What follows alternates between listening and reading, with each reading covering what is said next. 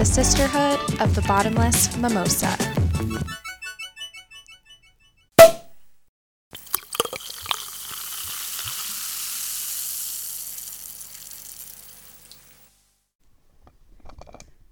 Welcome back to the Sisterhood of the Bottomless Mimosa. Man mimosa. Man Mosa. There's Yes. a man There's speaking. a man in the room, yes. What is happening over here? I don't know. I think your guys' uh, April Fool's joke might be coming true. you just better be glad I didn't bring my roommate Sean. He almost came. So we need to make an edit already. This is the Mr. Hood of the Bottomless Mimosa. Yeah, good one. Starring our first ever male co-host, who many of you actually already know if you've listened to several of our episodes. We have shouted and referenced him in probably every single one. Um, every single one. over a range of different nicknames. um, but we formally know him as Brad. I like Walter Bradley though. Walter Bradley. Walter Bradley suits me very well. what about like WB? WB? That's because it's not. I remember you guys like at first were like a little under undercover, like you weren't sure if you wanted to reveal my name, so it was WB.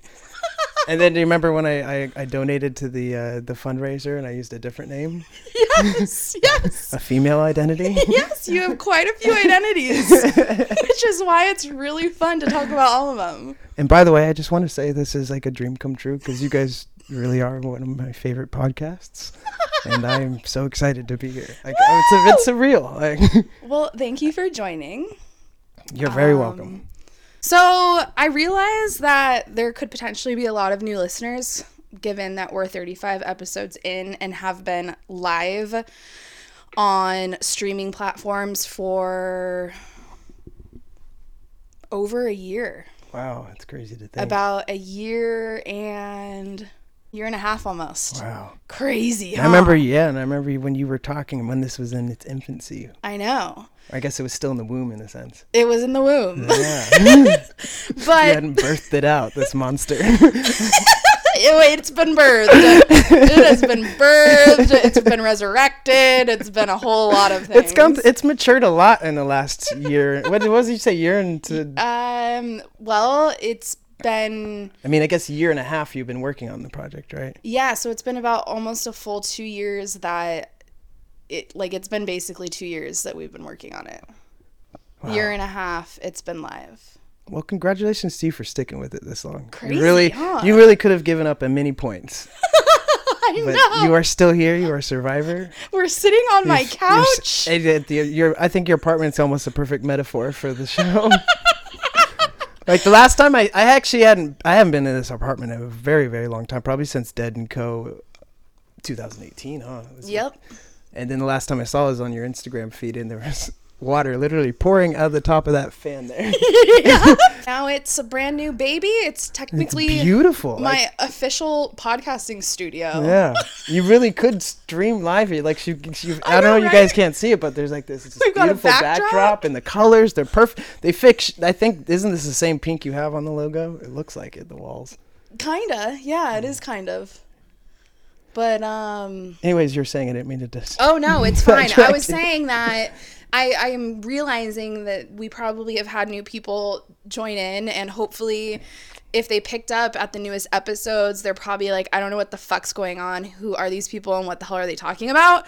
So for anybody new, um welcome first and foremost and um, we're pretty much just a podcast that drinks a variety of different alcoholic beverages while uh, telling the incredible amazing stories of lots of very inspirational women um, with a little touch of astrology here and there and as much ridiculous sarcasm banter and shenanigan stories as we can fit in about an hour episode so When was the last time you guys stayed under an hour?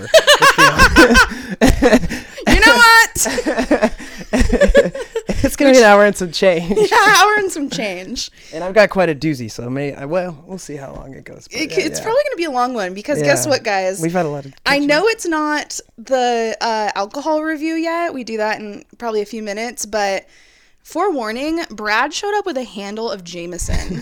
so uh, this is a new for the Mimosa Sisterhood. I don't think you guys have ever had whiskey on. We show. have never had whiskey on this show. Um, but you know what? There's always room for a first. Yes. And I think this is very fitting for the Mr. Hood mimosa. Yeah, I don't know what to get this Mr. Hood of the bottomless man manmosa. We're just going to come up with all kinds of fun nicknames oh today. yeah, I'm sure there'll be many. Um, so should we tell people how we know each other? Yeah, yeah. Do you want to tell it? Sure. Um, so I met you. It would have been somewhere in the middle of July 2017, Mm-hmm. and uh, I went to Clancy's Bar in Long Beach because I was living in Long Beach at the time. And I can't, because it was kind of a little bit of a fuzzy night. Uh, I can't remember what happened first, but I know for sure you sang Elton John, which is, you're wearing an Elton John Yellow Brick Road shirt right now. I think it was Tiny Dancer, but you had me come up there and sing with you. And then for some reason we started dancing and like I just remember twirling around the, the bar a lot. Like and you laughing like a maniac the entire time. and then I don't know we started talking about live music and uh, you were talking about some venue or so you were talking about somewhere somewhere and I go, "Oh, is that by the PCH club?" and you go, "Cubensis." and then and I was like, "Are you a Grateful Dead fan?" You're like, "Oh my god." And we both like didn't even like answer, we just screamed and I mean, if if you've ever heard, I mean, if you listen to this podcast, you've heard a good Melissa shriek. and or just then we became Grateful Dead show buddies after that. That's right. I really like hearing your uh, version of how we met. Do you have a different version? yeah, I have a little bit of a different version. that's, that's, that's my version. It was really close. Was it okay? yeah. So the only the only adjustments I have to make is that I actually wasn't singing karaoke when we met. Somebody else was Yeah, but you were standing up there with like four people, right? No, I Oh. was sitting at a table and I was drunk as fuck. and Tiny Dancer came on and I was alone at a table for who knows what reason why. And I was sitting at this table doing like a complete Mozart like air piano. I do kind of remember that now. I did that like And you obviously noticed one being that you play piano. So you probably were like, what the fuck? This chick is doing air Mozart piano to That's Tiny right, Dancer that's right now. I do remember that. And then you came up and you started doing air piano with me. No. And then we ballroom danced at Clancy's Dive Bar. okay, so we did dance. Yeah, yeah, yeah, yeah. And I'm a pretty good dancer, yeah.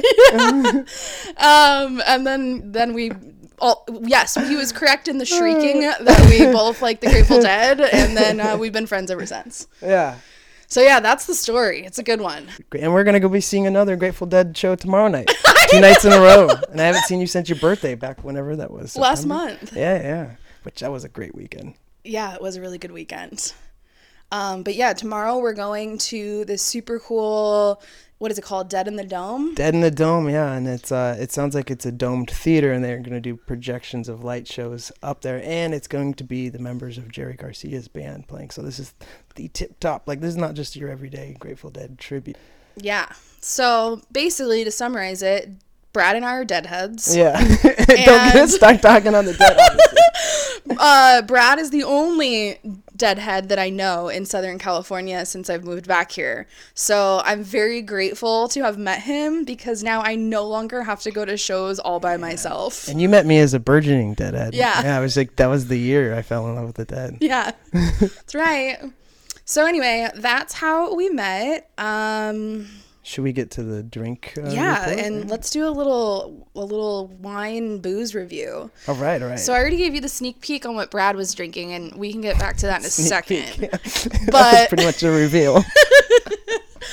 I stopped by. So down the street on Second Street is this liquor store that's like literally right on my my street. So I grabbed this bottle of literally it's just called Bronco Bronco White. Bronco, and it's got a moped on It it. has a cool little moped on it, which is the reason why I bought it. Cause duh, I've like come Yeah? home thinking it's gonna be the best wine ever. Shit. I mean, it could easily be a six ninety nine dollar of like barefoot. Not blown away. Yeah. not terrible. Like I'm probably gonna drink the whole bottle and be drunk, But I mean, am I gonna buy it again? Nah. You know, with wine, I pretty much stick. There's this. It's called the Merlot Coastal, and it's it's four dollars fifty cents. It beats out most twenty dollar wines. Really? Yeah, and anytime I like, if I get like, sometimes like I'll go back to my 15 12 dollar wines, and it'll give me headaches. Like there's a if you get uh, this big. I, I'm, if I was drinking a wine, actually, there's a, probably an empty bottle back at my house, but. The Merlot Coastal would be my pick. All right, I got it. All right, well, thank you for the recommendation. Yeah, I, I don't know. You probably don't like Merlots though. No, I do. Oh, yeah? I do Okay. like Merlots. The only reds I really don't love are just like super chalky tanniny cabs. Yeah. Like yeah. I like if I'm gonna drink something like that, I want to be eating. Yeah, I don't want to just be chilling, drinking like a chalk wine. You know, like yeah, no, yeah, I agree with it's you just on like all weird on the tongue. so yeah, but no, I do like Merlots. Um, and then what about you? What, are you I drinking? I am drinking. So I'm, I'm basically just drinking Jameson with what was ice, but now it's just melted water and some faucet water that I had in later on. but it's that's my. I love Jameson. It always treats me well. It keeps me from getting a. Oh, and then I must mention too that it's the kit the what I have it in because we didn't have a lowball glass. yeah, I didn't have a whiskey I'm drinking glass. it out of a short co- pink cup, like it's like, it's like a midget coffee cup, uh, and it's pink and it says "catitude" in very, very, very large letters that take up the entire side. We're gonna have to get a picture of you with the catitude midget mug after Yes. the recording. with my squid hat on. Yes, he also brought a prop for a hat. I brought way too much shit. Um, it's because I'm going to music festival this weekend, and uh, you're just getting prepared. It's getting very stinky. It needs a wash. All right, I feel like it's like pretty much you now. All right, I guess so. I because there are some big words in mine, so like I feel before we get drinking too much, I guess I should go first. Yeah. Yeah, and I would also just like to tell everybody, um, Brad showed up with printed notes, an iPad with notes. and my original chicken scratch notes. his original hard copy chicken scratch notes on a college ruled notebook, as well as an actual book about oh, his yeah, woman Yeah. Oh, I did. Yeah, and I'll that probably is in his that backpack. Yes. I this am, is the I am an Eagle Scout. So. preparation anybody has ever brought to the table on this podcast. Well, I've I've been so excited because as soon as your podcast came around, I really this woman came to mind, and I know that we had started mentioning you're gonna have guest hosts, and I always kind of kept this. I thought for some reason you guys I had recommend because I know I recommend I forgot all the ones I recommended, and I kept getting mixed up mixed up, and I had these phantom memories that you'd already did it, so I actually had to ask you the name, but tell you not to to to, uh, to actually look it up because she didn't hear of it, and she you guys didn't do it. That's just my crazy mind. But the women that I am doing today, her name is Henrietta Lacks. And from what I, you have no clue who she is. I have no idea who she is. and this person has virtually benefited every person on the planet of Earth, if you can really think about it. Like, I'm, that's not an exaggeration. That's how many people this person's life she's made better. Uh, so I'll just begin with her yeah, story then. just dive Yeah, in. Tell me all about it. all right. So Henrietta Lacks was an African American woman born in 1920 in Roanoke, Virginia. After her mother Eliza died when she was four, giving birth to their tenth child, her father Johnny moved the children to Clover, Virginia, where they were spread amongst their relatives. Uh, Henrietta actually ended up ending up with her uh, her grandfather Tommy Lacks. He was a uh, tobacco. He he had a tobacco plantation um, that he and the family lived on and worked. Uh, that he actually inherited from his white slave owning father. So Whoa. yeah, yeah, yeah. Wait, hold on.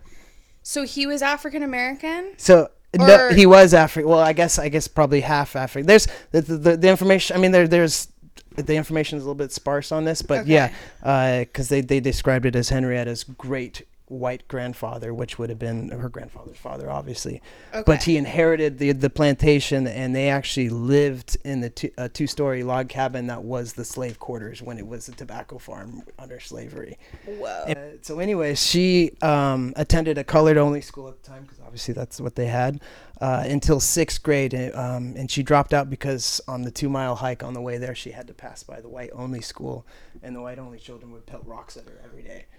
And so uh, after sixth grade, she said enough, and then she quit and then uh, went to work basically where all the rest of her family ended up working, which is in the field, the tobacco fields, working and helping the grandfather. Um, like I said, there's not much info thereafter about her life, but uh, I, because I know you want to do the astrology sign at the end, I dug and searched and found as much as I could, especially about her personality. Which, it, as as more people get to know this woman, the more is found out about her actual life. Um, but here's basically most of what is known. Uh, she um, was always described in the family as the standout. Uh, she was the center of attention at parties as she loved dancing.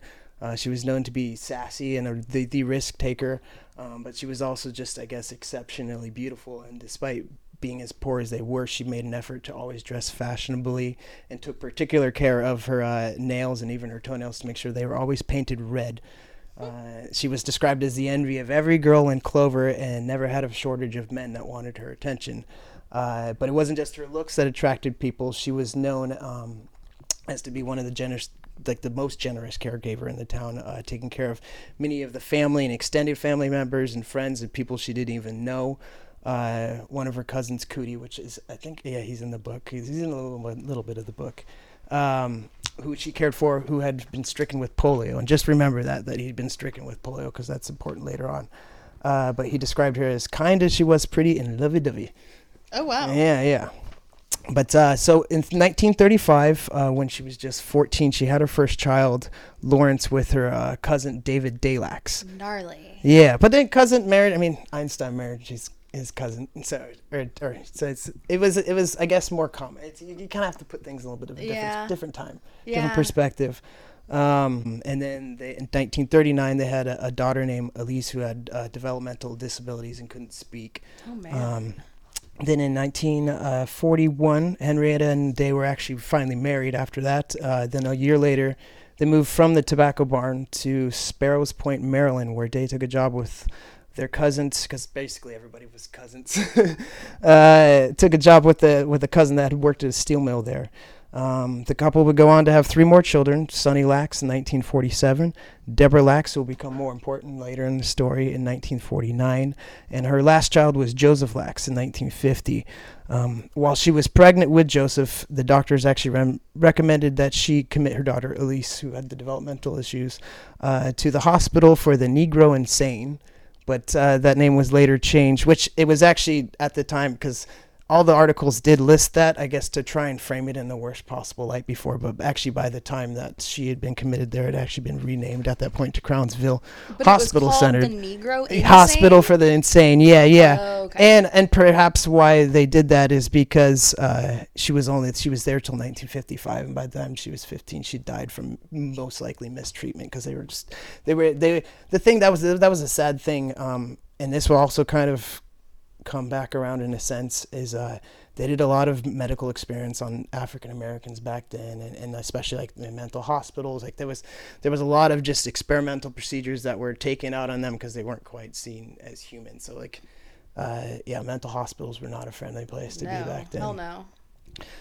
Um, but anyway, so then shortly after she commits her, her daughter to the insane asylum uh, in 1951, she uh, goes to John Hopkins Hospital in Baltimore, uh, where she'd previously been to give birth to her last child because it was the only hospital in the area that actually treated black patients. Um, and she reported that she felt a knot inside her womb, which she had she'd done. She'd actually she'd felt it. For, she knew for like a year before that uh, something was wrong, and she'd actually crawled into her bathtub one day and found this this really gnarly knot inside her womb.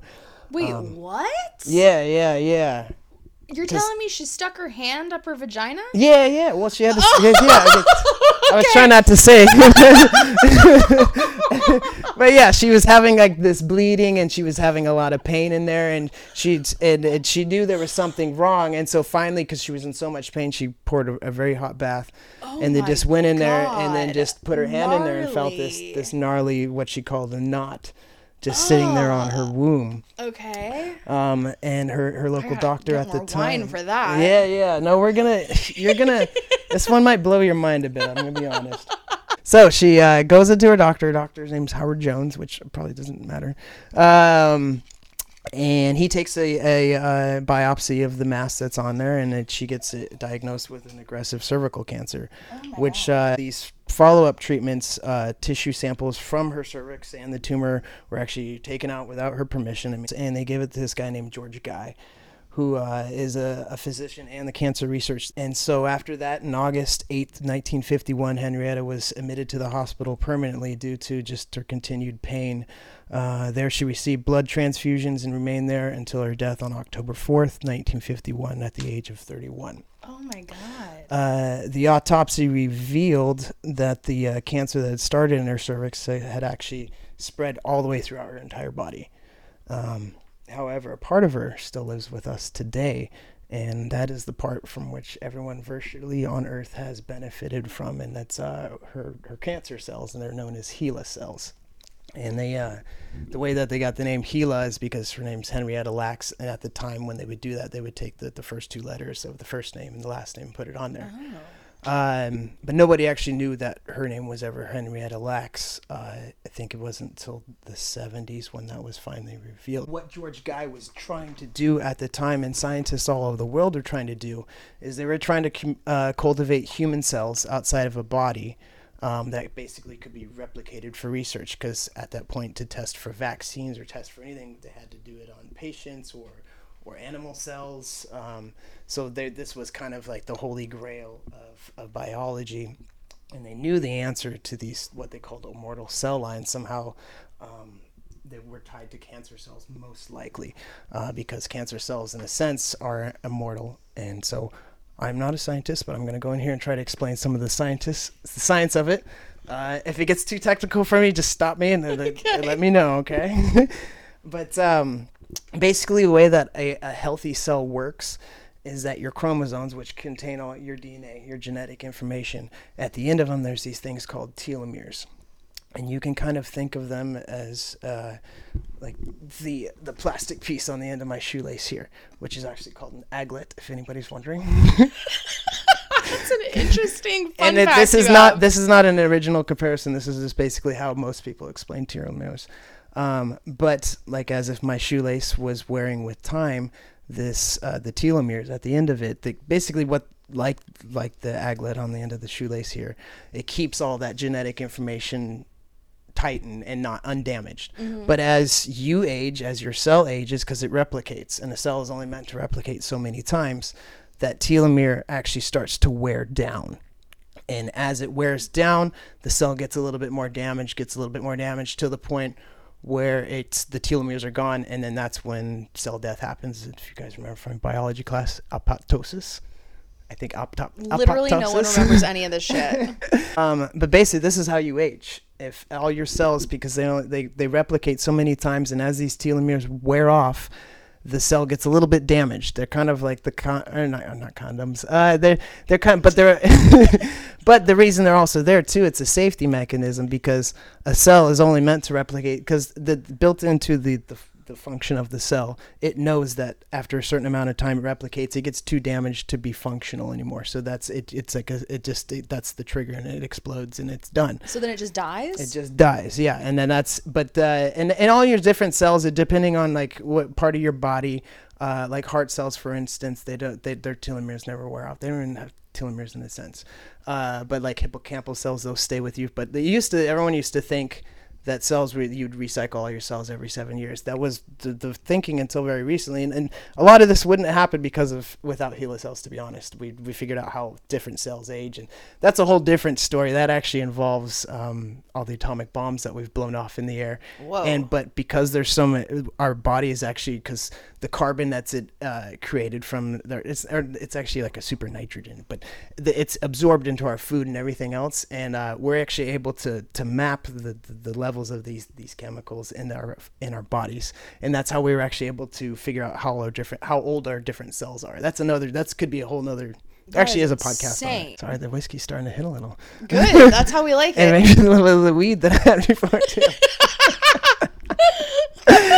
um, but uh, anyways, let's get back to to biology, cell yeah. biology. So what happens in a cancer cell is um, there's this protein called tel- uh, telomerase and it's actually the protein that uh, that tells the telomeres to to stay to keep them well or to keep growing, keep growing. And what happens is uh, in a cancer cell that's activated and so these these cells basically just keep replicating even though they shouldn't be they're damaged cells and then that's how cancer starts Crazy. yeah so that's that's kind of what but so they knew because cancer cells in itself are, are immortal but they uh, they knew that this cell line somehow had to do with with cancer cells.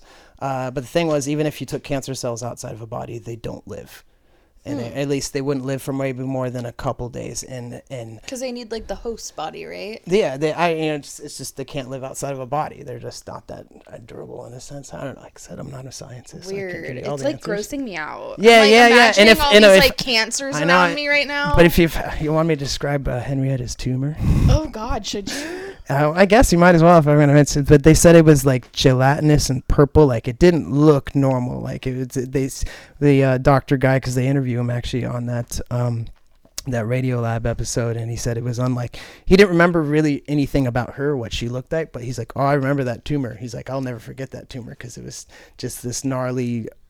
Unlike anything, and he'd seen obviously he'd been collecting every single tissue sample of cervical cancer that came through John Hopkins, so he'd seen a lot and uh, and all those other tissue samples that he took, they would uh, they would feed it some cell food in a sense, and it would maybe last a couple days, die, and that's what happened with every single one.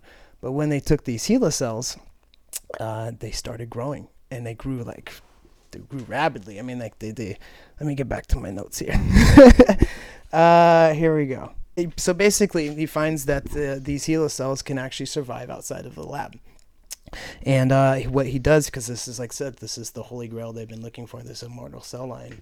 Uh, he starts giving it away for free for, for research, and uh, it ends up at the Tuskegee Tus- Tuskegee Institute Research Institute, which is a government research institute at the time. It's no longer uh, it's no longer existing, but um, they found out that the polio virus actually loved HeLa cells, and it would actually infect it, and it would replicate. So they had something to test a polio vaccine on, in a sense. So shortly after that, Jonas Salk ends up finding the polio vaccine, which just to put some perspective on that, it's uh, it was this this one of the biggest epidemics at the time. They would be like in late summer, where they would that was the polio season.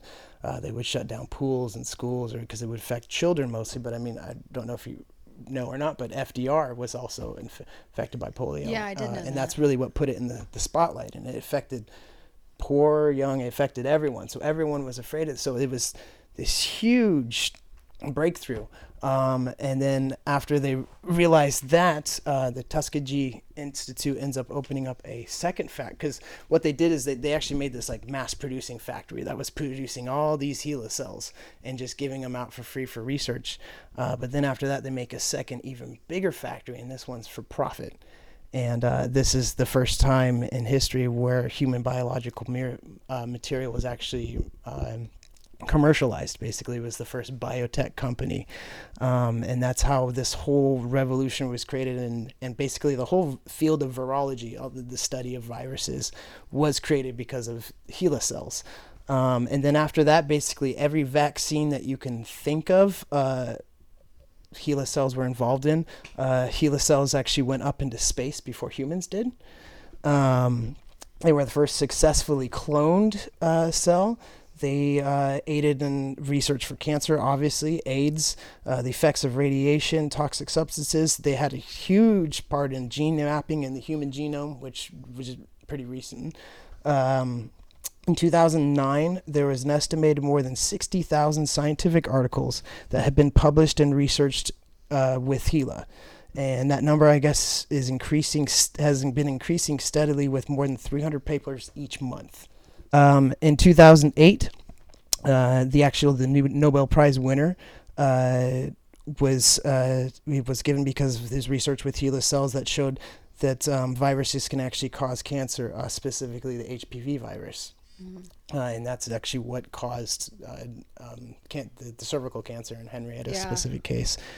Um, and then I'll actually get back to that later uh, about the, about uh, the HPV virus and what it did to her cells and why her cells are that way. Because that was actually a big mystery. Nobody could figure out why these cells could live outside of. There was no other cells like this. Literally, it's it was such an alien thing, and and uh, so we'll get back to that why they seem so superhuman. But um, And basically, in the 1970s, because HeLa has been so prevalent and so successful in the labs, it's actually beginning to contaminate. Because at this point, they've learned how to make other immortal cell lines uh, artificially, and then now they actually have found some more, I guess you could call them organic immortal cell lines like HeLa's.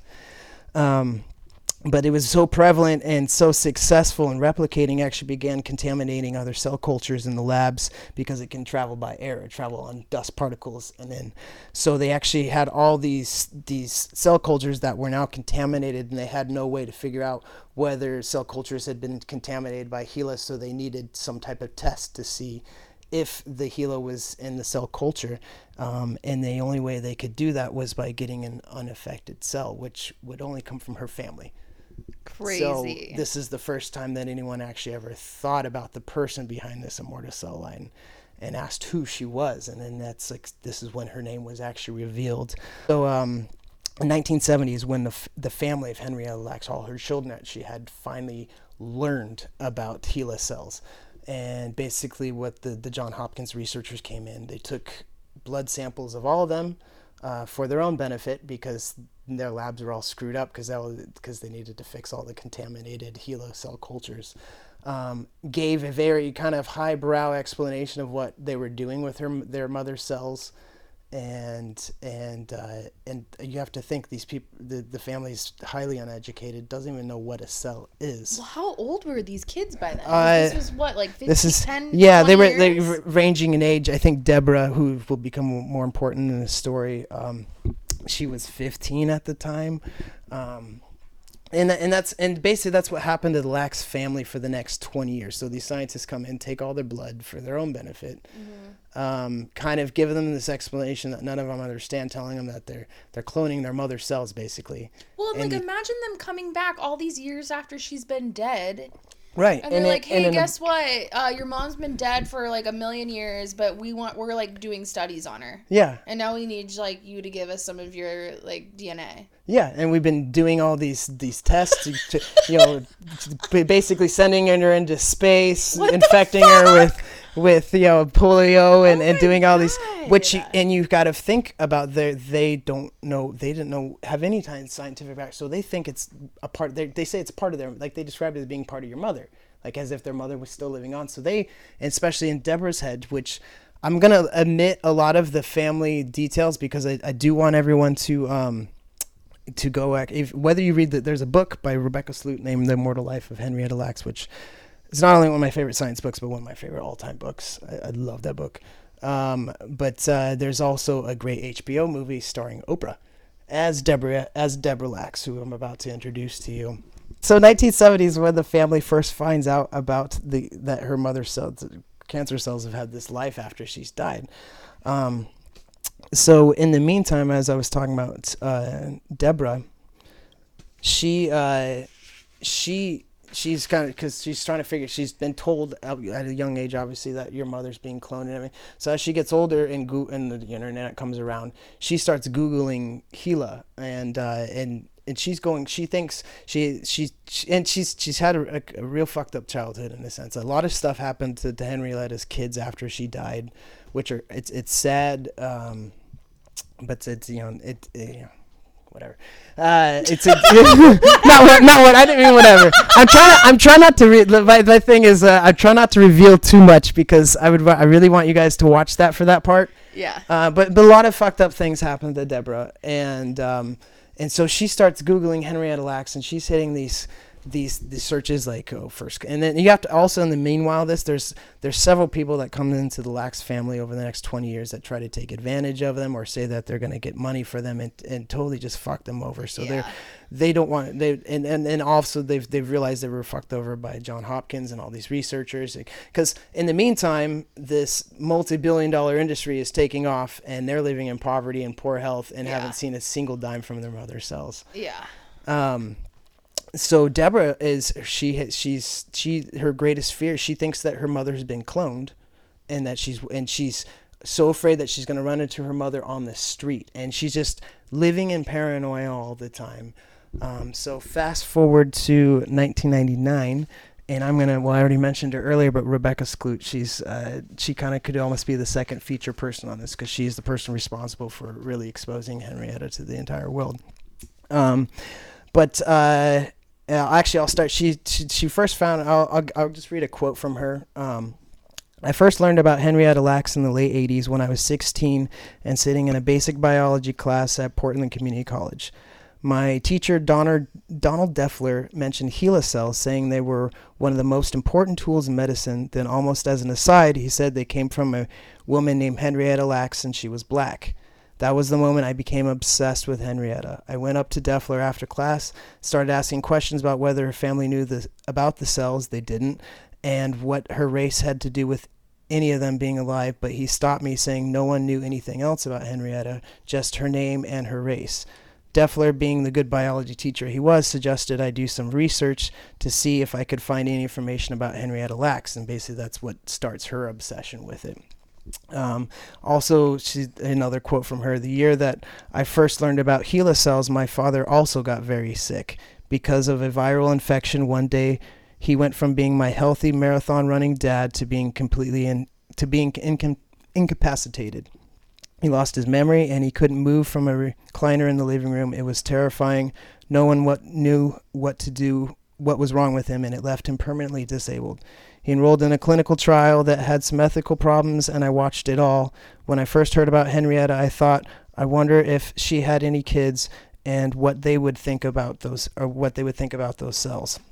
So uh, she goes on to get her uh, MFA in creative nonfiction, and she decides she wants to write a book on Henrietta and, and expose it, basically let everyone know her story. Um, so in 1999, she starts reaching out to the Lacks family. Obviously, they're very hesitant and resistant. Um, but uh, she finally does get through to, to Deborah, saying that she's so afraid of this and that her that her she's afraid that her mom can still feel all the stuff that her what's what being do, done to herself. So Rebecca is the first person, and and and actually for all the Lacks family, to sit them down and actually educate them about what it is. Basically, like it's cutting off a fingernail and that's your your you, that's there's cells in your fingernail it's it's, it's mm-hmm. almost the equivalent although your fingernail cells don't continue to live on mm. um, but so she uh, after a while she deborah starts open up for her and they start traveling together over the next many years um, starting to interview distant family members that actually knew henrietta when she was alive um, and they become very close friends after this. And uh, one of Deborah's wishes is that she always wish she could hold her mother and hug her mother. So what uh, Rebecca ends up doing for her, she takes her to, to I think it was John Hopkins, the research hospital, and has one of the doctors. Um, they, they dye the cells like this this neon green, and they turn off all the lights and they project it up on the walls, Whoa. so she could actually see her cells on the microscope. That's crazy. Yeah, and then uh, and it's just this beautiful moment where, and this is it's actually all on tape too, because Rebecca was always going around with a, a recorder. Um, the uh, the scientist hands her a, a, vial of her mother's cells, and it's cold because it comes. It's obviously got to stay cold, and uh, and she's sitting there just rubbing it and just holding it because that's what she always wanted to do. And this is shortly before the book is published. Um, and but right after that, uh, Deborah actually ends up dying of a heart attack. What the fuck? Yeah. Was yeah. she old? No, she wasn't, but she was very high strung, and you'll find like she just like uh, there's a point uh, where they were together, and she gets so stressed because she like breaks out in hives. She actually, because she's so so many people have fucked over their family, she gets paranoid at one point, thinking Rebecca is is, is actually trying to just steal her mother's. Uh, uh, I think it was actually her opt or medical records because somebody had tried to do, and she she tries to like choke choke Rebecca out and has like a like they because they, they, have such a journey together. Yeah. Like she she re- it's that's what's so wonderful about this book is it begins as like a research writer, but she becomes part of the story herself. It's so sad because it almost sounds that like Deborah like made herself sick, like not intentionally, yeah. just from like all the stress. Yeah, and no, and she was yeah, exactly and the trauma and like the lack of trust and just like all this chaos. It just like literally like killed her. It ages you, and and it literally does. Like when I was talking about those those telomeres wearing out, like doing poor life choices like drinking drinking in, in, ex- in excess or do that that's what damages your cells and, and your cells can only damage so time so many times and every time you do that it wears a little bit of that tumor and that's how we age that's really like that's why you, if you really take care of yourself you can your body can age a lot slower than say other Mhm. people. But they, that we wouldn't have understood any of that without. And but I mean, yeah, I mean, Deborah, you, the stress it really can kill you. It, it um, but so anyways, after that, the book comes out and it's a phenomenal success. I'm like not even going off the notes anymore. um, and all these memorials and foundations are set up uh, for the Lacks family in particular. Um, and Henrietta's given all these honorary doctorates, and, and she's finally getting the recognition that she need or that she always did deserve. Uh, and then um, one of the coolest things too is Rebecca starts going on this book tour, and, and one of the sons, Sonny, initially first starts coming with her, and uh, the people who show up the Q and A's would start asking him questions, and then and then it turned into like scientists showing up, just being there to thank him for their mother cell and telling, and then it eventually ended up being the whole Lacks family actually traveled with Henry or not Henrietta with Rebecca, and um, and they would these scientists show up and say, "Oh, I did this with your mother cells, and this is how they've helped with our research." And they, and we just and they would sit there and just thank them graciously for for what their their mother cells did. Um, and so after all this, after uh, the, the the the Lacks family's been screwed over time and time again, and it finally seems like justice is served. In 2013, uh, these German scientists Fucking Germans. it, it, it, it, it has a, it kind of has a happy ending at the end because I only said that because I'm we fuck a lot of Germans in my story. So Oh, you do, yeah. it was. Oh, by the way, is there any baby back bitches in? There's a couple. Like, they, I don't know if there's anybody who qualifies as a full baby back bitch in this, I, because like you can't blame George Gey. He gave away the cells for free for medical research when we wouldn't have the polio vaccine. So it's like that's what's so great about this story. It walks so many ethical lines where, yeah. um, and and and it kind of ends on that way too. Um, so, anyways, these German scientists end up publishing the whole genome of the HeLa cell, and basically because Henrietta's real DNA is in there, it's like publishing medical records. So somebody can go in there and analyze it and say you have this and this percent of chance for bipolarism, for alcohol, and so, and somebody actually did that. And this information was just put up online for any without the family's permission. After all this. Um, and so Rebecca finds it and she brings it to the family's attention, and the family, of course, wants to take it down.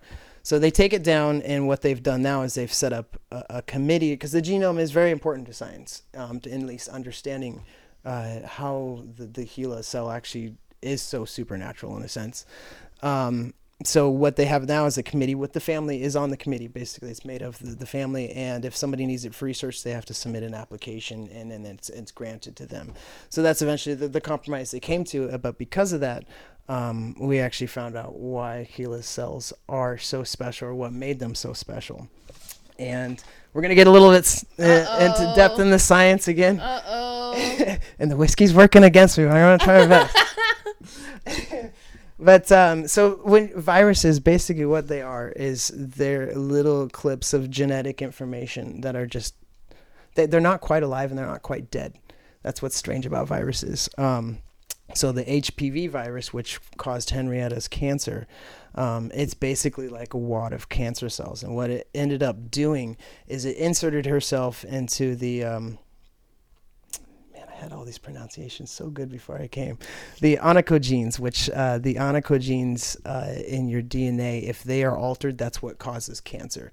So basically, it was like a perfect storm. This little wad of cancer cells came in right into the oncogenes area of her DNA, and it created this super mutant. Um, chromosome basically instead of like we normally have 46 chromosomes on a HeLa cell there's 70 80 which has actually led some scientists to propose it as a new species of What the fuck? yeah which it's that's not exactly taken seriously because it's you know it's but basically that's what what happened is this hpv virus came in it altered the cancer cells which were already cancerous and made them super cancerous and that's what allowed them to be um, as durable and as virulent as they were Did they figure out how she got HPV?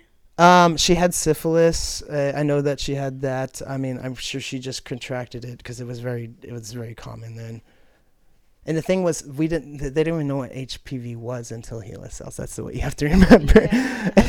when they all this, the research that all the science that I just gave you, none of that would have been possible without all the research that they had to deal with. HeLa cells were very much involved. It's uh, um, and my brother who who work actually works in cancer research. Um, he knew of HeLa cells and had worked with them, but he didn't even know about Henrietta. That's no way. yeah. And so I sent him this fucked book. Yeah, yeah. How fucked is that?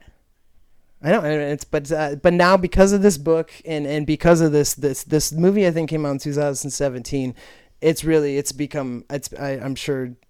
I don't know. I don't know if everybody's gonna know because this is still kind of a weird thing for somebody to be into, but uh, she's definitely getting the recognition now, and that's and the thing is like that's what Deborah always like. Deborah was actually the one that wanted to go on the book tour. She said that she wanted to. She had a dress picked out like Rebecca. They were uh, Rebecca Skloot, and they said that she had her dress picked out for Oprah like eight years before the book even came out. Like oh my god. like Deborah had always that's what like could literally drove her crazy is because she knew that her mother such the injustice that her mother had been served uh, it drove her crazy and then Rebecca coming along and being her savior in a Yeah. sense and uh, like I said the Rebecca Skloot's almost kind of like the second Yeah, featured she women of really this she's an incredible woman uh, I, I developed quite a crush on her while I was reading the book.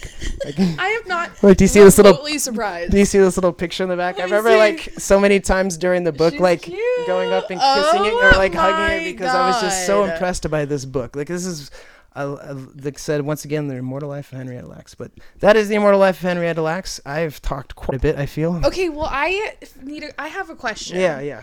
Sorry, I just need to make sure nothing got jacked up. I hate when this thing goes to sleep. Okay. Oh look, we're still under an hour. Um. Okay, so just to make sure I'm 100% clear, Henrietta got HPV Correct.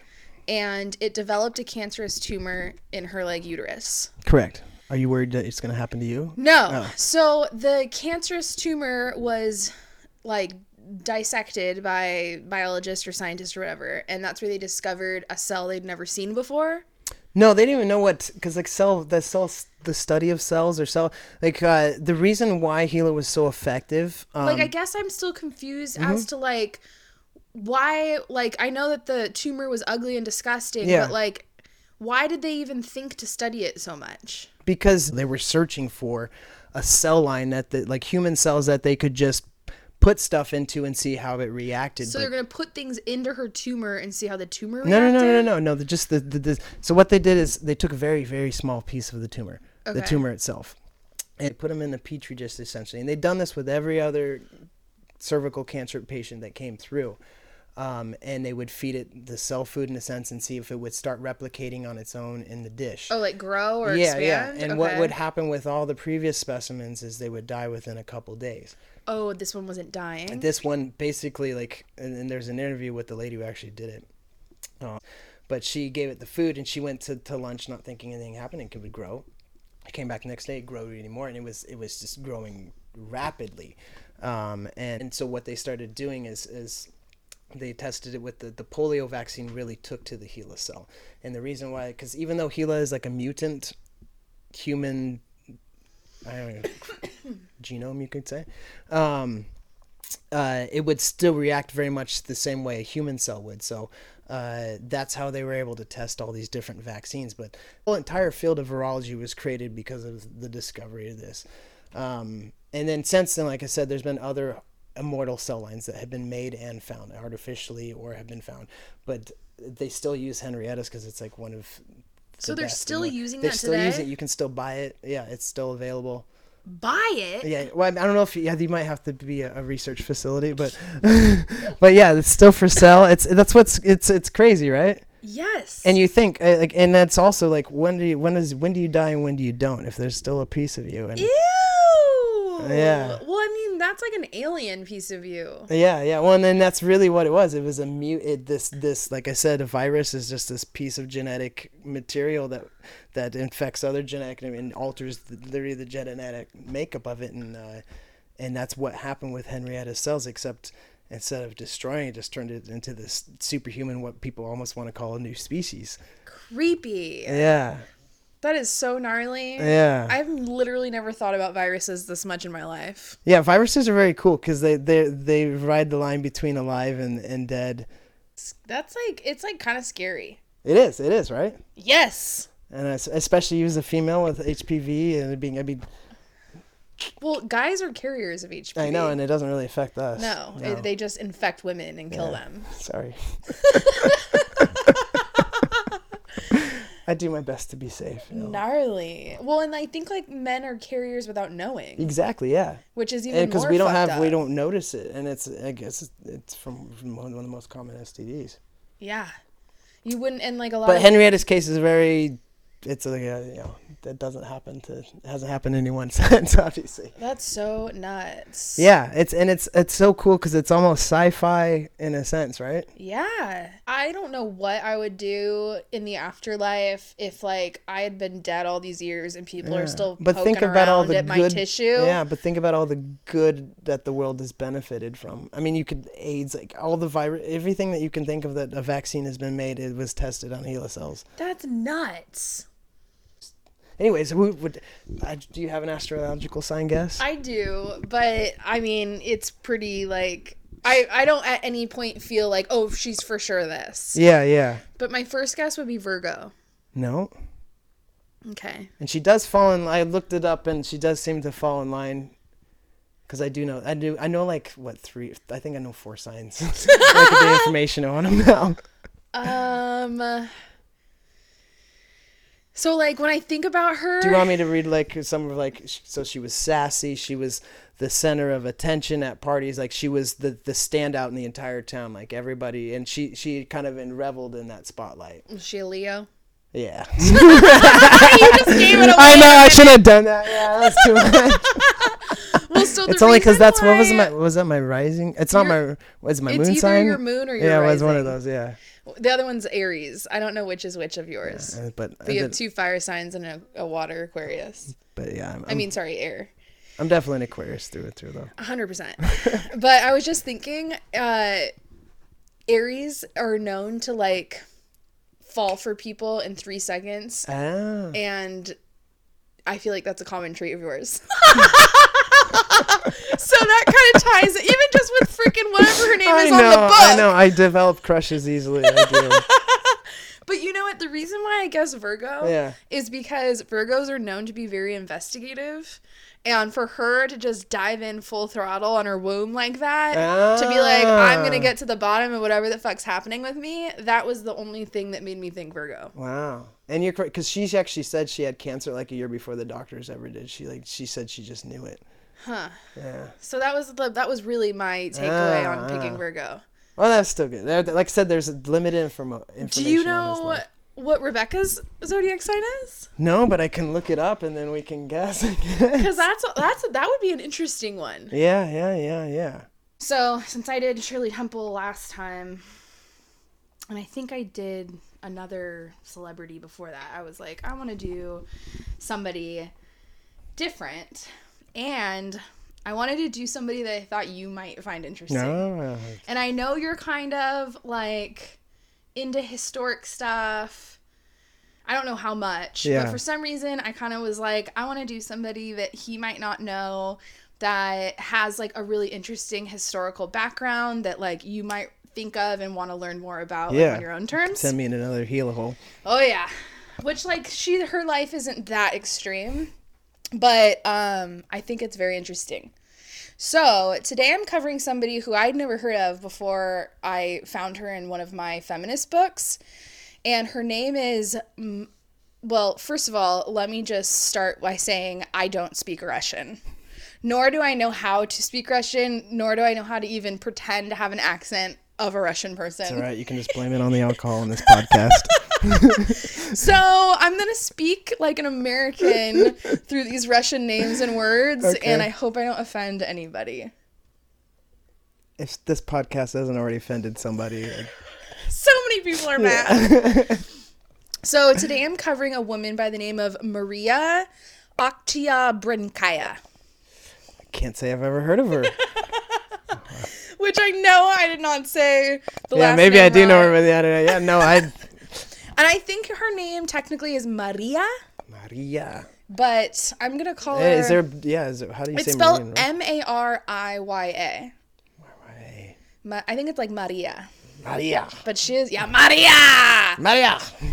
Um, but to just give a little brief summary on who Maria is before I get started, she was a tank driver in the Red Army who killed a shit ton of Nazis to avenge her husband's death. No way. And she was the first woman to win the Hero of the Soviet Union award.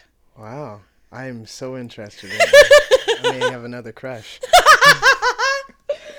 So, uh, Maria, just like Henrietta, Yeah. was one out of 10 children. Wow. Interesting.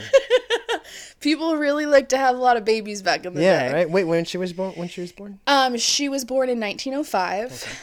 Um, and she was one of 10 children born into a very poor Russian or potentially Ukrainian family. It's like on, on the fence of if she was Russian or Ukrainian. Kind of was the same thing at Yeah. that point, yeah. um, on the Crimean Peninsula. And before the Second World War, she worked in a canned food factory and then as a telephone operator, which I think were two very like unknown things for women coming from very poor families in this time period. Yeah. She still managed to somehow like hold careers for herself. Come, kind of like in America where the war finally gave women Yeah, I think that was part of it. yeah. It was it's like all these men are out fighting war. Exactly. Like, well, you guys got to get in the factories and get to work. It's like uh, the Russian. What's her name? Rivet. The, the, what the? Rosie the Riveter. Yeah, yeah, Rosie the Riveter. Is she Russian? No, no, no. I just Oh, yeah, saying yeah. it's like a Russian yeah, yeah, version. yeah. No, she's yeah. This is kind of a Rosie it's the funny Riveter story. the, the, the, the, the parallelism between the, the war is, has its positive points and it's obviously much more negative and destructive points. Yeah.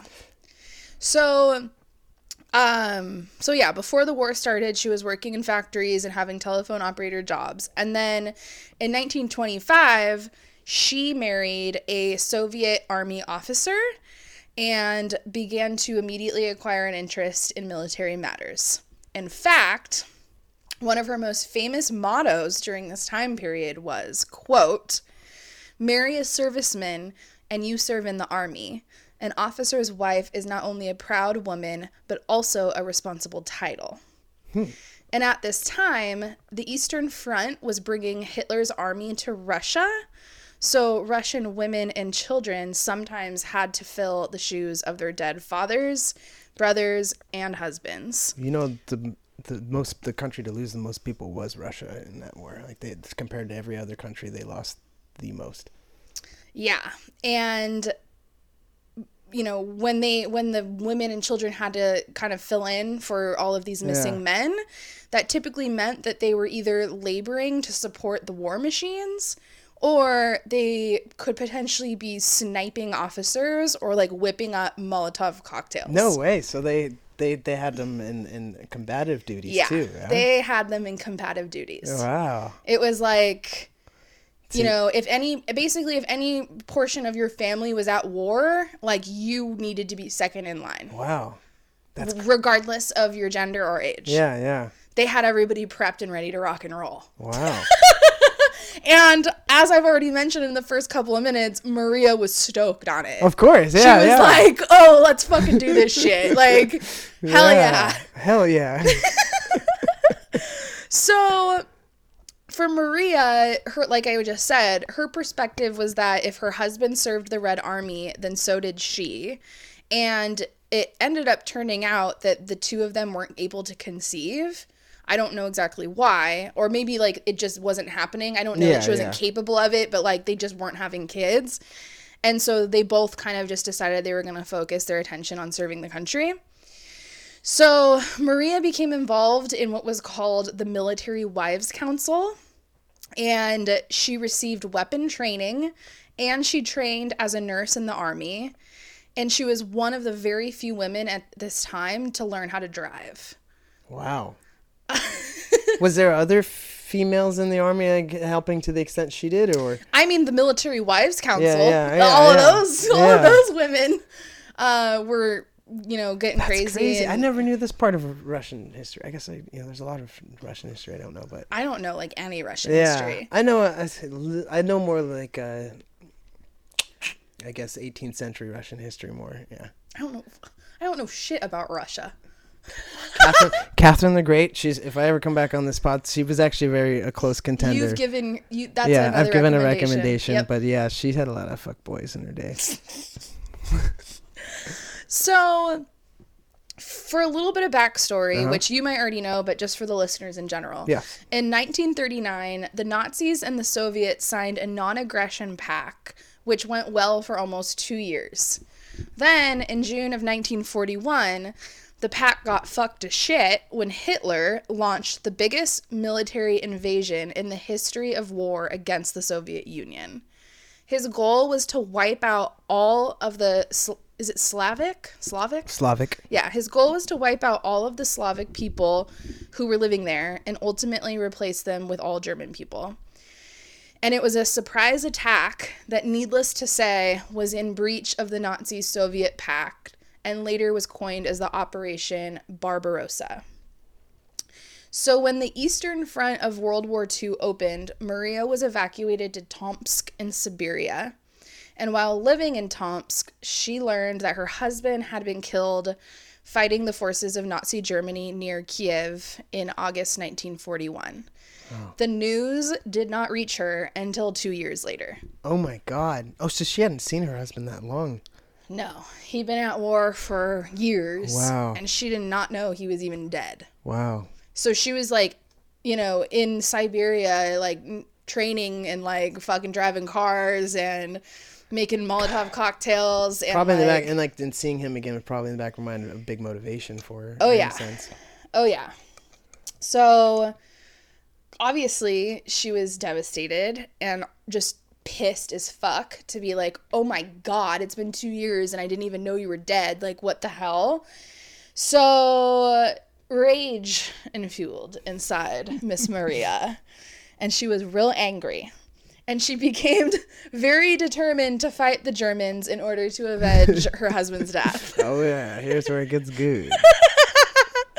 So she made the extremely bold move to sell all of her possessions, to donate all of her possessions to a tank to the Red Army. And she requested that she have a T 34 sized medium tank. wait, wait. So she donated her items to fund a tank, or So basically, like every single thing she owned Yeah. house, furniture, car, food, clothing, savings account, money, husband's money all of it was compiled together to purchase a tank. so the government didn't give her this thing. No. She purchased her. she own tank. purchased her own tank, but she had to like buy it from the government or she had to like Yeah, and they tank. they were all with it. Like, sure, go ahead, lady. So not only did she buy a tank, she knew exactly oh which oh my tank god, she that is wanted. so fucking awesome. She requested the T 34 medium tank with one request that the tank have a name, and the name would be Fighting Girlfriend. Did she paint it on this? Of course she did. Fighting girlfriend. And that she would be allowed to drive it. Does it have a Russian name? Like, it was it in Russian? Oh, I though? yeah, I it was kinda like hear letters. Russian I, well, it was just symbols. I don't. I couldn't even. I'm sure no it sounds idea. much for sexy. or, or, like aggressive. I don't know. So she wrote a letter to Stalin. Yeah. Wow. that read, quote, My husband was killed in action defending the motherland.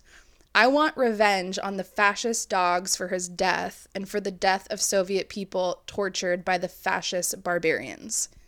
For this purpose, I've deposited all my personal savings, 50,000 rubles, to the National Bank in order to build a tank. I kindly ask to name the tank Fighting Girlfriend and to send me to the front line as a driver of said tank. Oh my god. I Stalin said, "Go for it." Yeah. Did I mean he, did he did he give her anything else like in addition like to no? Uh, kind charges? of. Yeah. Not any mon- like not any money Yeah, or yeah. anything But like maybe else. more guns or Well, what he did give her, which was extremely uncommon at this time, was actual training on how to drive a Oh, wow. tank. So at this time, she was 38 years old. She was enrolled in a five month tank training program immediately after she placed her donation. And this was super unusual because tank crews were typically just rushed straight into the front lines with absolutely no training whatsoever really. just so that they could get like warm blooded people on the field. So there was that actually being trained to drive a tank was Not a thing. how They just threw fucking people out there and were like, go fight or did they ever tank. give a reason why Stalin? I think because it was like she Her husband died. She literally Did I he mean- believe in her? Like he? I the- mean, I think it's kind of like like I was going to make this point at the end, Yeah. but it's it makes sense to talk about now. Her husband died. She was willing to give up every single thing she owned knowing that she would die. yeah. She was basically like I'm going to go to war to die. So I'm going to just give everything that I have now so that I can do everything I can to kill as many people as I can before Yeah. I die. Yeah. That's how, if I'm think- gonna die, that's how I would love to go out. I think that kind of like determination Yeah. and like passion no, of course, yeah. he was probably like, it's like why kamikaze literally, pilots like- are so effective, right? yeah he's yeah. like no one's ever like had this kind of dedication before like let me at least like give you some training. Yeah, it's just I it's don't want crazy to think of Stalin believing in a woman so much that he would uh, he would go out of his way to offer training when he offered no one. Like he must have really believed like that's uh, this is such a I've never heard this. This is thank you. this is a cool story. isn't it cool yes. And you know if the if if the the Germans had never really turned on the Russians and the Russians hadn't joined our side, we wouldn't have won. Or we, it would have been a much longer war, probably. yeah At least. Well and maria was right there Mm-hmm. fucking fighting it So thank you, Maria. You can really. with her fighting girlfriend Yes. So, um, so she was able to undergo actual training so she could be prepared for the war. And after completing her training, she was posted on the 26th Guards Tank Brigade, which was part of the 2nd Guards Tank Corps, in September 1943 as a driver and a mechanic. Wow. So she worked on her own tank Yep. too. Wow, this is quite a woman. And as mentioned before, she named her tank the Fighting Girlfriend, and she displayed that on the side of her tank. I think in like paint or some kind of way, but it was blasted Fighting Girlfriend on the side of this tank. And is tank. she lining up with all the other tanks? Oh, So- fuck yeah. Is so is she in by herself inside this tank? no. No. So she has a crew. So when she showed up with Fighting Girlfriend, uh, without surprise, many of her fellow tankers were like, well, who the hell are you? Is this a joke? They thought it was like a publicity stunt Yeah. for like media purposes. Really? And they didn't really like believe in her or take her seriously. But this attitude changed the minute that they saw her hit the war lines. She was probably the best one out there. Oh yeah. So she fought in her first tank battle on October 21st, This is so cool to 1943. I just like picture just- like her on the top of a rhinoceros, just like charging, like in. leading the ch- like her and her tank, just like this need this woman needs a movie. I know. Like if there needs if there's a female action figure or action like hero that could be made, this is her. right? This is awesome. It is really fucking awesome. So yeah, so she fought in her first tank battle on October 21st, 1943. Maria outmaneuvered the German soldiers, killing around 30 of them. She destroyed machine gun nests and she took out anti-tank guns. But then her tank was hit by gunfire, and Maria, disregarding orders, leaped out of her tank and effectively made repairs under heavy fire.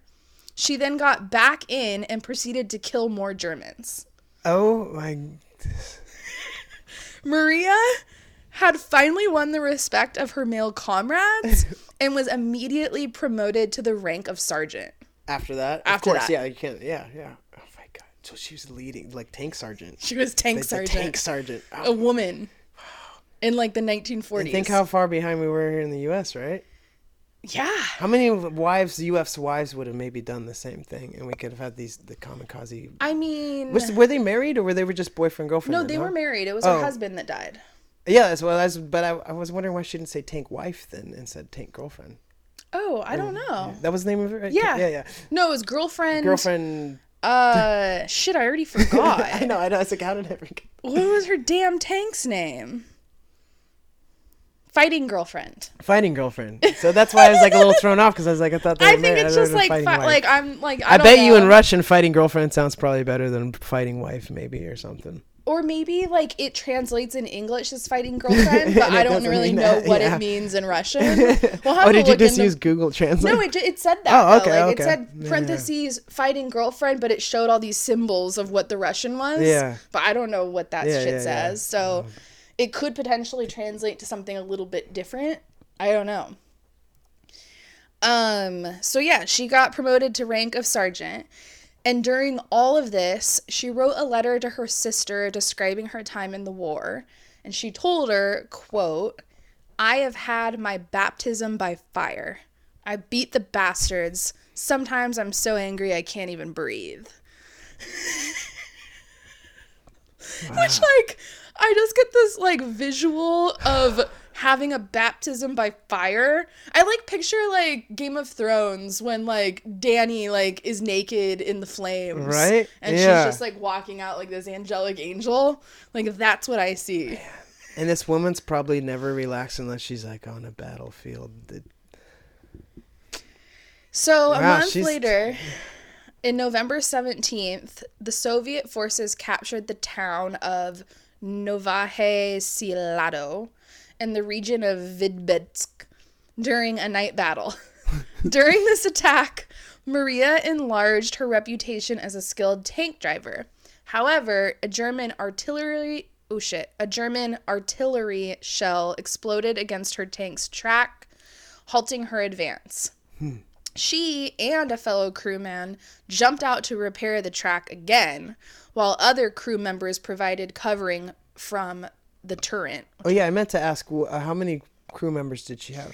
I don't actually know how many, but I think you can fit like four people in a tank. And the turret's the, the part where they pop out of, where yeah. they can look out of. Yeah, yeah. At least that's what I believe. I think so. Yeah. Um, and so eventually they fixed the the track and her tank rejoined the main unit several days later. So they like showed up at night, they killed a bunch of Germans, but then the tank got fucked again. They had to repair And it nobody and then they were- died in this. Nobody died. This is the second time the p- tank has been hit and they've repaired it in the middle of battle and no one died. Because you think the other side would see this tank obviously destroying them, and then and it's, Well, you know what I'm imagining? Have you fuck, I can't remember what this movie's called, but that Brad Pitt Shia LaBeouf movie that took place during the World War and they drove a tank around, Fury. oh yeah, you ever I seen never it? I don't watch movies. No, you'd really like it. Huh? Okay.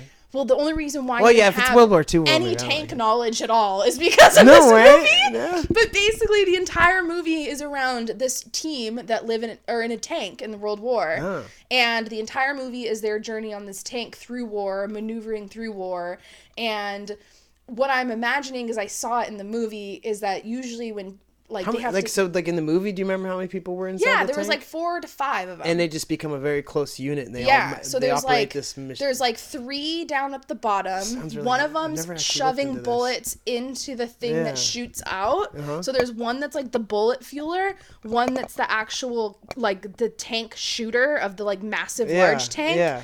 and then there's two just gun shooters that stick their heads out and shoot, and then there's the one sergeant who's like ordering what to do. And wow, you know, like, I've looked into submarines and how. Oh, like, and a but- driver, obviously. yeah, yeah. Yeah, obviously, which is But Maria, right? you know, ninety percent of the people can't see what's happening. yeah, So you rely on one Exactly, person yeah, yeah, to wow. lead you on where to go. You like end up becoming this like family for yeah, the most part. Yeah. You have to trust because each your other. lives are in each other's yeah, hands. and you half of you can't see shit. And so you have you're gonna you would love this movie. It's Okay, so I gotta. fucking good. I've, you know, like of all the, I've never actually studied the other than like submarines because I read Red October, but uh, tanks, like the whole like the fact that the, the working is that sounds so interesting. It's to me. You're gonna send me in another hole. I mean, I never thought about tanks until I saw yeah, Fury. it's, yeah, okay. So I need to see this and movie. I remember seeing I it just, preview like, or the blown away but, yeah. by just tanks and how they worked and just Is it- everything. I forgot. And- how did you find this lady? Oh, it was one of your Oh, books. one of yeah, my yeah. books. But did the tank thing pull you? Well, in? yeah, because I'm like I'd already seen Fury and I already loved that movie and was so fascinated by that that like how tanks work in Yeah. war and like well the other cool thing about tanks is that you can hide in them. yeah. so people like you can try to play dead like a possum and then like people will come and be like, "Oh, did this tank already get hit?" and everyone's dead and then they pop out and like no one knows, you know?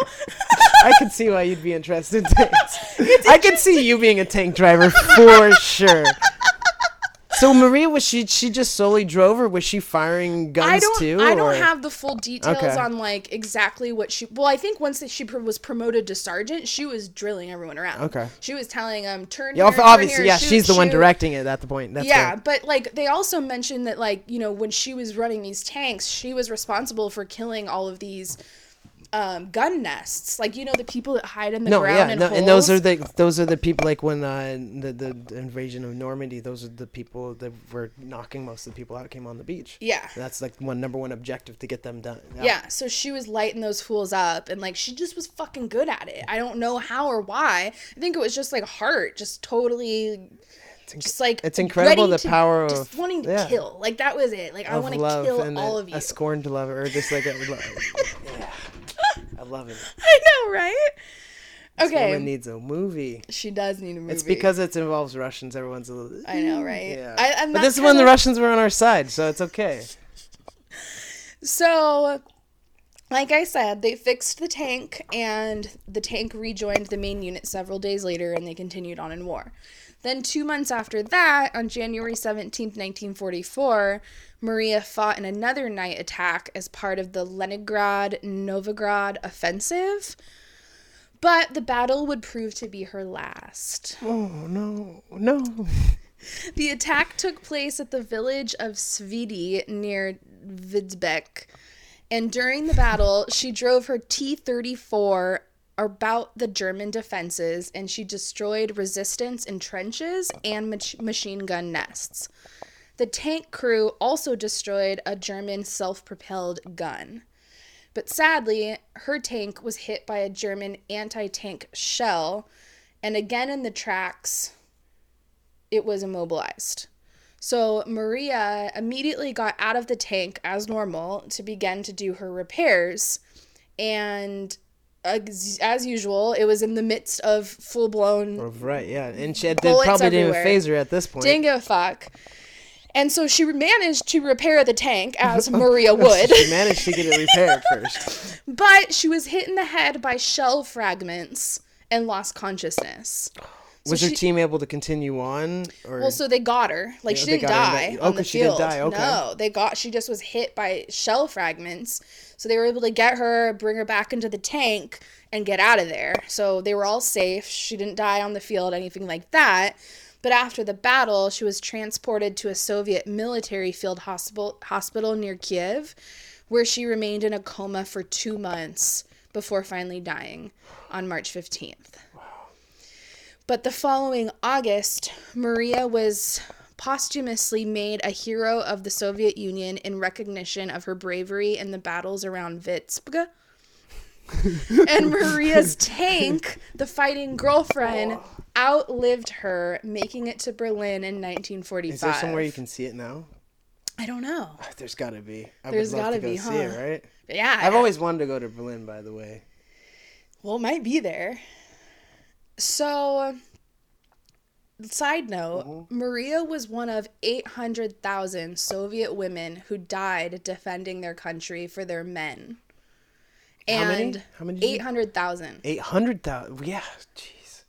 And a lo- one thing that a lot of like historians like to note about this time period and about these women is that majority of these women were jumping on the front lines because they were avenging the deaths of their husbands, brothers, fathers, or just trying to protect their country more so than fighting for Stalin. Of course. Yeah. Which is that's the sad part is they were used for that, but I mean, and they were used for good in this case actually.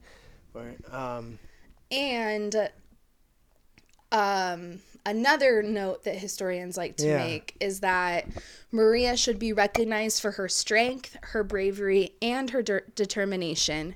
She blew, as I mentioned earlier, her entire life savings to drive a tank to the Eastern Front so she could avenge her husband's death, safeguard her country from genocide, and kill a fuck ton of Nazis.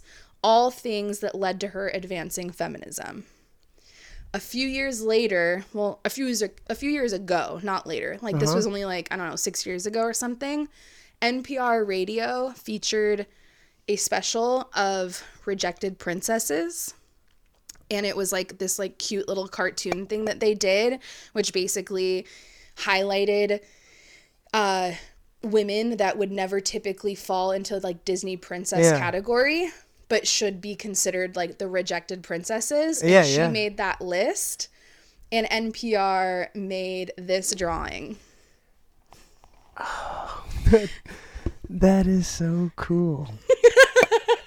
what the? I love. Oh, God bless NPR. I mean, I wasn't on the NPR chain for a long time, but I got on the NPR. I don't probably like 2014 ish, but yeah. So Well, how were they, who were the other ones? The other princesses, by chance? Do you remember? tons of them yeah there was a whole list of it Is what's this like little shooting star thing going across here? Oh, is that a bullet going right across? I see. Oh yeah, this is her repairing the tank. Yeah. So the picture shows a cute little like tank with like a- its little nose gun and its eyes and it has Maria sitting on top of it with her little army outfit on and she's holding a wrench and there's like a bullet flying past her. And it's just like it it's basically supposed to be what it would look like if Disney made a movie. Yeah, no, As her. because that kind of looks like the car's face. Yeah. Um, right? That's what I was thinking. But it's it's it's so great to think think of the effect that these eight hundred thousand. I mean, you said eight hundred thousand just died, 800,000 but died. how many actually served in the in the effect that it maybe had on the on, on Russia really helping us win the war, um, and for how long America wouldn't allow f- women in their military. Like we were really missing out. on Like these these women officers were just as capable, as, if not more capable, especially if they're avenging their husband's death. To Well, fight for their country. Yeah. And like to think, you know, the other portion of it, like I get that war happens and it can happen quickly and especially in this situation they said it was Mm-hmm. a random like completely unexpected attack when they were supposed to have this no, they- pact they, you know Stalin wasn't expecting it at all, and, Exactly. and, and that was really Hitler's downfall, like It- the, him turning against. Because if he hadn't happened, there's a good chance we might have not won the war if that had not happened. Well, and to think about it, like in that situation, you know, you have to throw people into war immediately, which Yeah. is why probably a lot of male tank drivers were like, get in this fucking tank and hit the goddamn front lines and start killing fuckers. But when you think about it, it was so smart of them to have all of these females on, on the back burner, like training in nursing, training in weapons, learning how to training how to drive learn to tanks. Like Tank, they were doing literally like all of this background research and training so that they could be thrown out there to fight, but having adequate experience. better trained than the the males before them. Like, yeah, no, it's like and and I this I never knew anything about this. And but I did know that obviously Russia helped us win World War II. But I almost want to know now how much the effect, how much, how many women actually served, and what the effect was. I mean, and like you said, they were most of them were fighting for their deceased husbands, not for their country. Well, not for Stalin. I think, Yeah, not for the- for and Stalin, they just they didn't want to see all their people get wiped Yeah, out, friends yeah. and family, No, and neighborhoods, that's, ex- cities. that's and that was the whole reason why why Hitler turned is because he's, he wanted to create genocide. He wanted to create his perp- perfect race, and he Yeah. saw, obviously, especially it's uh, Crazy. going forever for for Well, and to War think she wrote I just never knew this. This I've I've I've looked at so many angles of World War II, but I never knew this. So thank you. Isn't that cool? It's so cool. It's so cool. There was a time I was really into World War II, and I kind of got burnt out because I couldn't find anything else. And but this is a It's whole, very good. Like the tanks and the women fighting for the Russians. This is something both I didn't know. So. Yeah, it's more of the sociological side of World War II. Yeah. It's less about and everyone's it's kind of think like everyone thinks about Russia as a oppressive country, but in this sense they're a little bit more progressive, right? They were in this situation. Yeah, exactly. And then it's funny about war, like the tragedy of war, but you wonder if like a lot of the feminist movements, even here in America, would have started if women had, because that was the Well, first yeah, opportunity they had like for Rosie to be the Riveter. to be It's like independent or to be the caregivers of their yeah, family. they had to step up and start working and like becoming nurses and doing all kinds of shit. yeah. Crazy. So it's like do you have any guess on who Oh, is? okay. Because my my like the signs that I know are Gemini, Leo, uh, Aquarius, obviously, um, and those are like the only ones I know. Although I've learned a lot of tarot cards from you now. I mean, I feel like I also Maria's story Does is she- not so much about her personal life. Yeah, it's yeah, just her yeah, but- vengeance on war.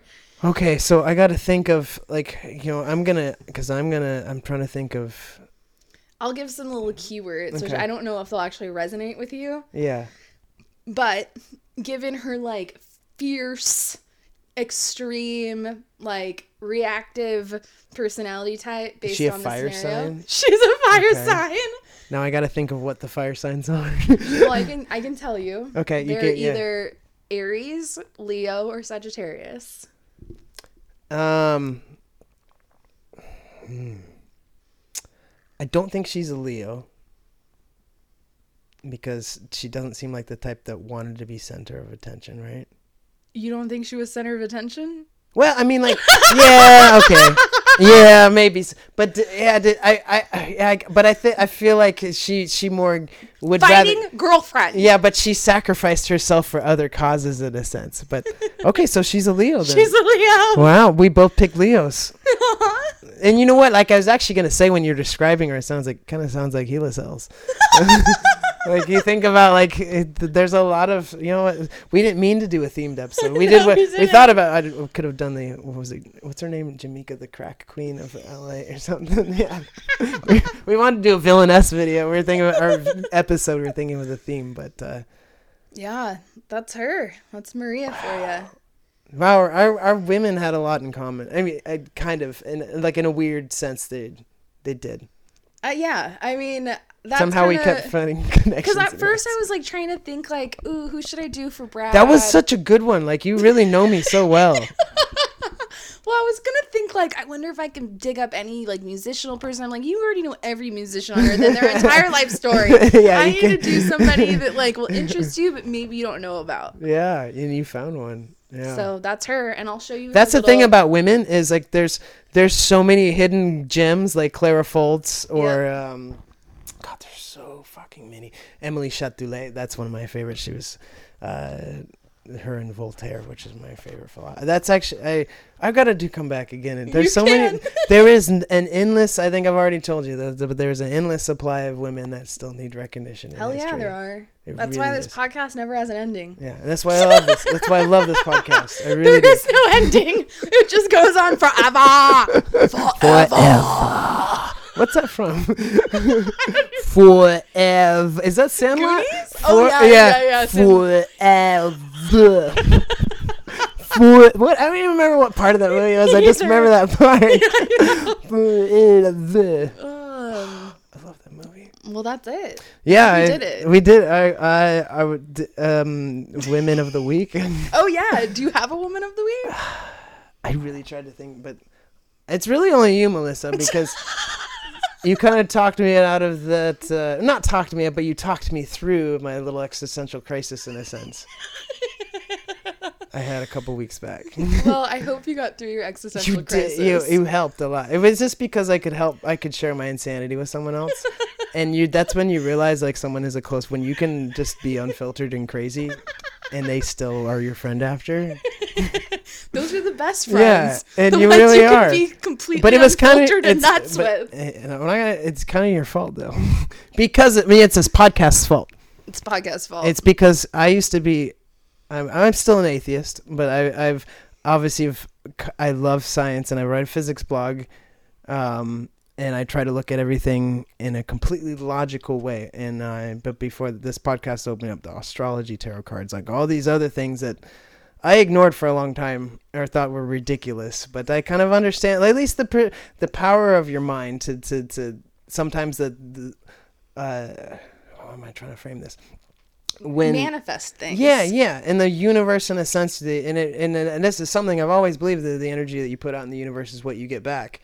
Um, and but if you you know the, the, the especially like tarot cards, it makes you just think about stuff from a new perspective, and then you find these these these hidden things about yourself in the, in the shadows, and then Well, and you know, I think the other cool part about it is that like there is no concrete evidence that There's not. astrology or tarot it's no is accurate. Yeah. However, the more that you learn about it or think about it, it does allow you to enter realms that typically you, you wouldn't have thought about familiar before. with, Yeah. comfortable with, which can then introduce you to new experiences Yeah. or perspectives Yeah, that are could be enlightening or terrifying or both.